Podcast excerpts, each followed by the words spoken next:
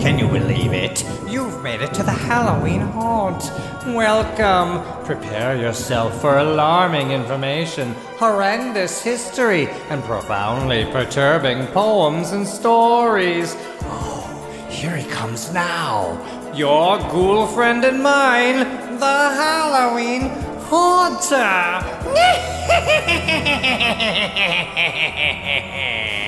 Beverly Hills, California is one of the toniest cities in the country.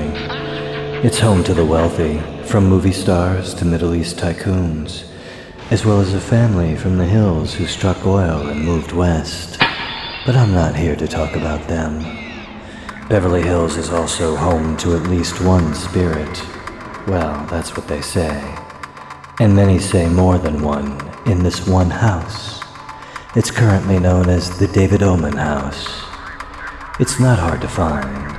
The David Oman House is on Cielo Drive in Benedict Canyon.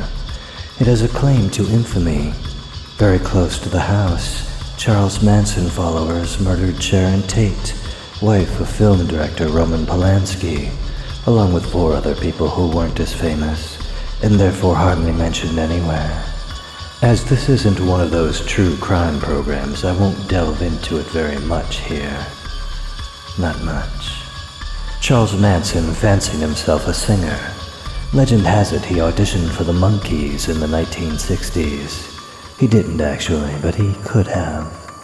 And he was friends with Dennis Wilson of the Beach Boys. In fact, they recorded a song of his a year before these grisly murders.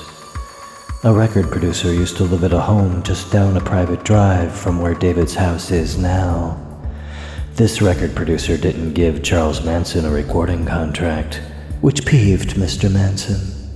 So in August 1969, he sent his so called family there, who killed some folks, including an eight month pregnant Sharon. They went to the house where the producer, at that time, used to live. He didn't even live there anymore.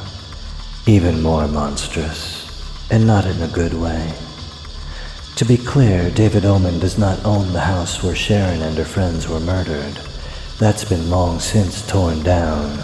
Perhaps no one wanted to live there because of what happened? Well, it wasn't the selling point you'd think it would be. No, David Oman's house was built by him and his father over the course of a few years around the turn of this century. David got the lot for a song. I don't know what he sang. The first sign of the extra normal guests was at a housewarming party around 2002. How appropriate and ironic at the same time. There was an insistent knock at the front door. When David answered, no one was there. He looked everywhere outside, all the way up the private drive to the street. There weren't even cars there, and this is an out of the way place. A paranormal ding dong ditch?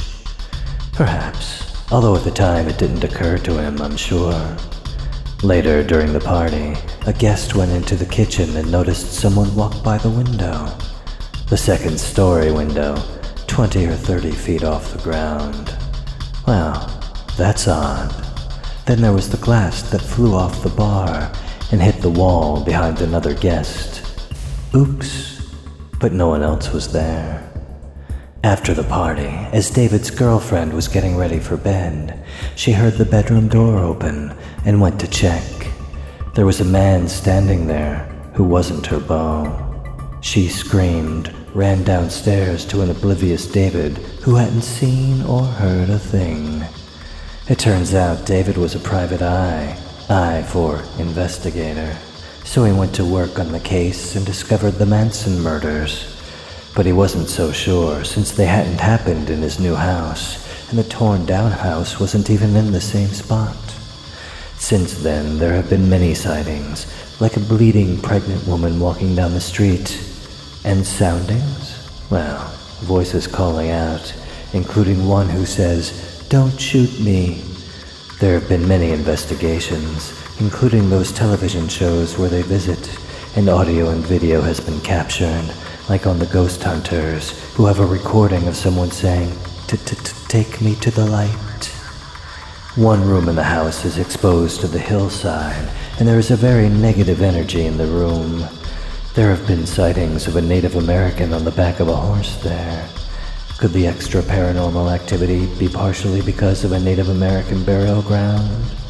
It's also been claimed that the site has a strong geomagnetic field.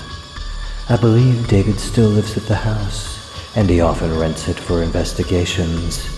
He's equipped the house with equipment to investigate and to stream.